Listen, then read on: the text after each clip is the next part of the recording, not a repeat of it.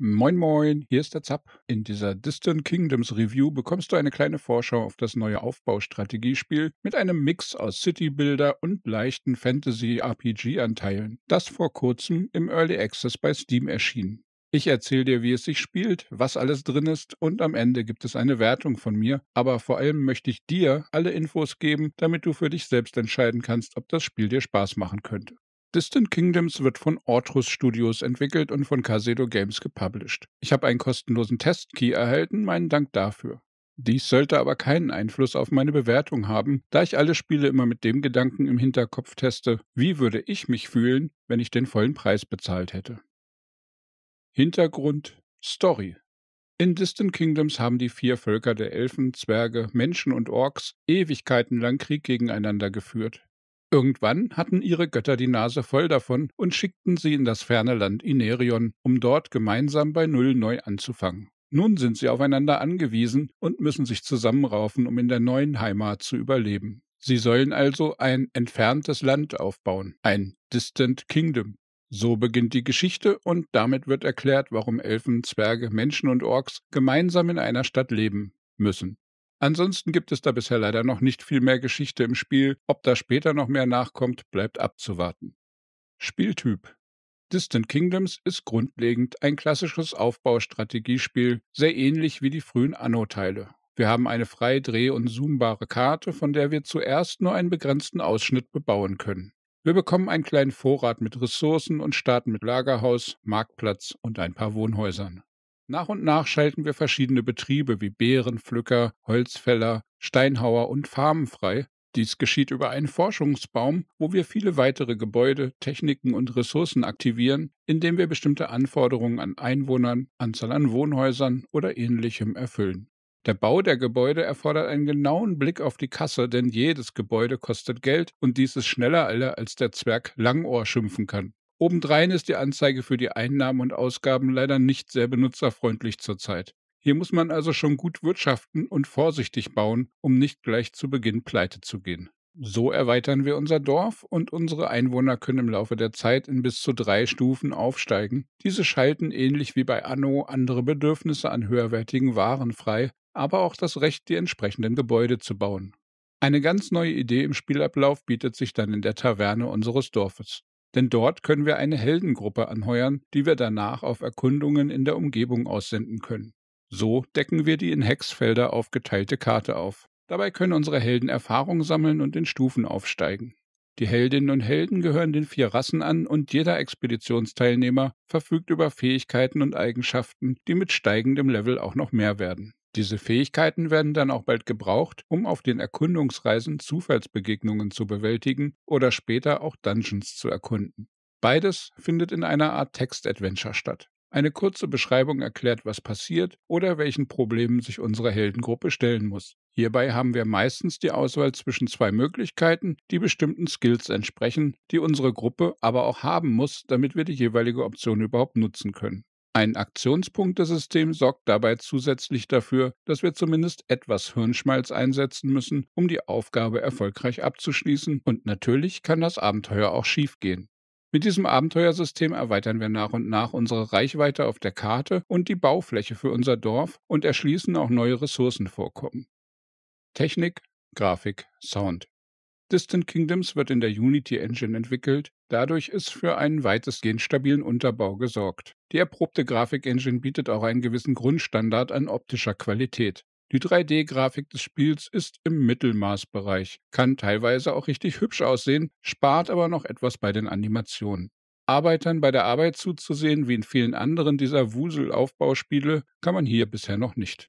Man sieht nur das Gebäude, das leicht animiert ist. Hier qualmt mal ein Schornstein oder das Sägewerk zeigt, wie ein Brett zerteilt wird und auf dem Viehhof rennt auch ein Tier herum. Aber die Abwechslung ist leider nicht so groß bisher. Ich hatte mit verschiedenen Wohnhäusern für die vier Rassen gerechnet, aber alle sehen bisher gleich aus. Nur in der Stufe unterscheiden sich die Ansichten, vergleichbar mit Anno. Dort gibt es aber viele verschiedene Haustypen je Stufe, hier momentan immer nur eins. Manche Gebäude machen Geräusche, wenn sie im Bild sind, aber meistens ist das Spiel sehr still, bis auf die angenehm dudelige Hintergrundmusik. Manche Gebäudesounds sind nicht wirklich angenehm fürs Ohr. manche zu laut, manche wiederholen sich zu stark, etc. Der ganze Soundbereich ist also noch eine starke Baustelle bisher. Sprachausgabe gibt es nur im Intro, im eigentlichen Spiel ist keine enthalten. Bildschirmtexte sind derzeit nur auf Englisch vorhanden, auch wenn viele Übersetzungen geplant sind, ist davon noch nichts fertig. Distant Kingdoms Test, Meinung und Fazit. Das Spiel verknüpft das bekannte Anno-System mit ein paar eigenen Ideen. Hier sehe ich durchaus auch Potenzial für ein gutes Spiel. Im Ansatz funktioniert das Gameplay, es kommt schon ein gewisser Aufbauspaß auf aber es fühlt sich derzeit für mich noch etwas zu flach und zu wenig abwechslungsreich an. Oder kurz gesagt, der Teil, der wie Anno gedacht ist, funktioniert soweit schon ganz gut, ist aber irgendwie noch nicht annähernd in der Nähe von Anno, was Simulationstiefe und Spielspaß anbelangt. Der Forschungsbaum ist umfangreich und bietet ein paar Auswahlmöglichkeiten auf den ersten Blick. Aber da fast alle Freischaltungen auf Habe Menge X von Haustyp Y oder Habe Menge Z Einwohner basieren und im Endeffekt doch wieder alle voneinander abhängen, könnte man die Gebäude auch einfach automatisch nach und nach freischalten und den Forschungsbaum weglassen. Dieser Bildschirm fühlt sich in der jetzigen Form noch umständlich und etwas unnötig an. Es vermittelt grob einen Eindruck, dass der Fortschritt per Quest-System passiert aber das ist eher oberflächlich. Das Vier-Völker-System ist auch eine absolut nette Idee, die mich in der Theorie begeistert. Aber weder wird es wirklich intensiv genutzt bisher, noch wirkt es wichtig genug. Die Unterschiede der Rassen sind zu schwach und man kann sie fast komplett ignorieren. Hier sehe ich viele Möglichkeiten, die Simulation noch zu vertiefen, die momentan noch ungenutzt sind.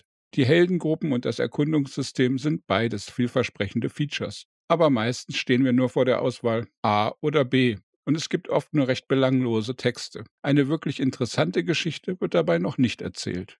Die Helden steigen in Stufen auf, aber wir haben keinerlei Einfluss darauf. Charakterentscheidungen finden also nicht statt. Leider gibt es auch hier eine Menge ungenutztes Potenzial. Hin und wieder passieren rollenspielerisch eingefärbte Zufallsereignisse in der Stadt. Manchmal darf man dann eine Entscheidung zwischen zwei Optionen treffen, aber die Auswirkung ist meist nur minimal.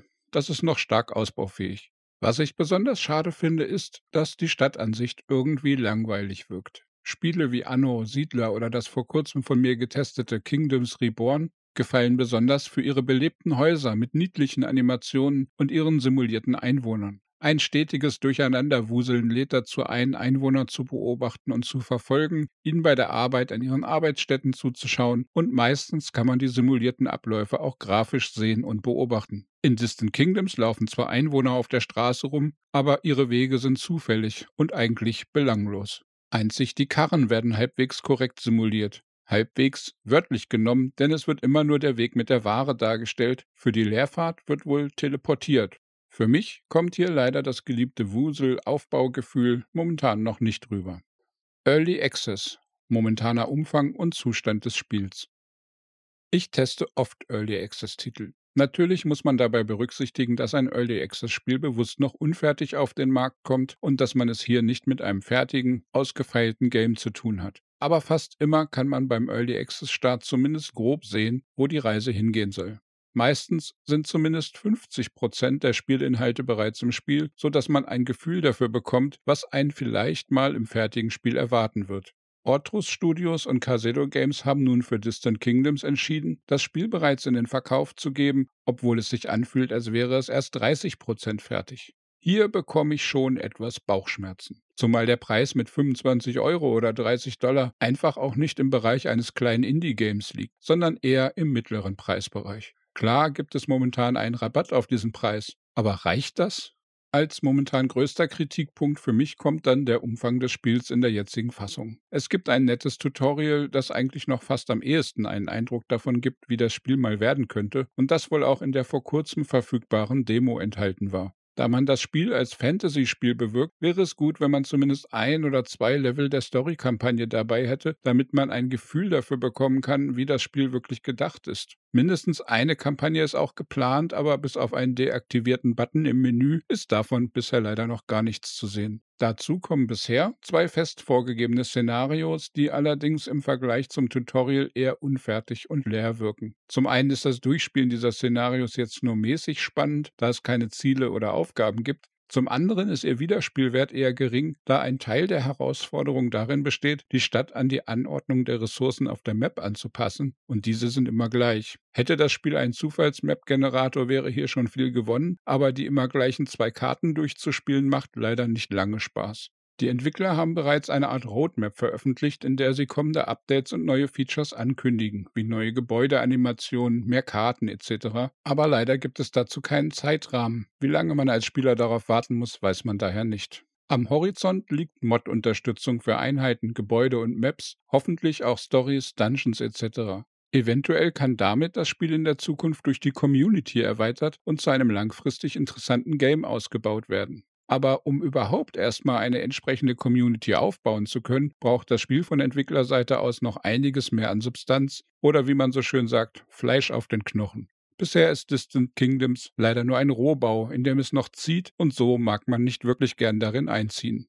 Ich hoffe wirklich, dass das Spiel in drei, sechs oder neun Monaten noch richtig toll und dann auch seinen Preis wert sein wird. Aber davon hat man jetzt erstmal noch nichts und eine Garantie darauf kann man nicht geben. Natürlich kann Ortrus Studios das Spiel noch massiv ausbauen, was sie hoffentlich auch tun werden. Bitte berücksichtige das, wenn du dieses Review in einigen Monaten liest, hörst oder anschaust. Distant Kingdoms Review Wertung Summiere ich die Vor- und Nachteile von Distant Kingdoms jetzt zum Early Access Start und versuche die Vision, die das Spiel vermittelt, zu vervollständigen, würde ich dem Spiel eine Basiswertung von 80% geben. Da das Spiel aber von dieser Vision noch sehr weit entfernt ist, Technisch wie auch was den Umfang des Spielcontents angeht, ziehe ich hiervon momentan noch 10% ab. Und für ein nettes, aber noch sehr dünnes Spiel dann einen Preis von 25 Euro oder 30 Dollar anzupeilen, führt zu weiteren 5% Abzug.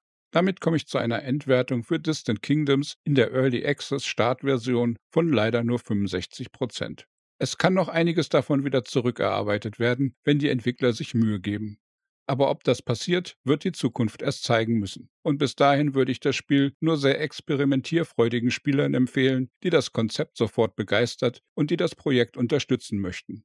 Magst du gern Städte bauen und dabei Orks, Zwerge und Elfen vereinen? Oder sind Early Access Games und Rasterstädte nichts, was dir Spaß bringt? Schreib mir gern deine Meinung in die Kommentare oder im Community Discord unter zapzock.de/slash Discord. Mehr Gaming-News, Spiele-Reviews und Guides findest du auf dem YouTube-Kanal oder unter zapzock.de. Daumen klicken, abonnieren und mit Freunden teilen kann bestimmt nicht schaden. Und dann wünsche ich dir einen tollen Tag. Ciao, ciao, dein Zap.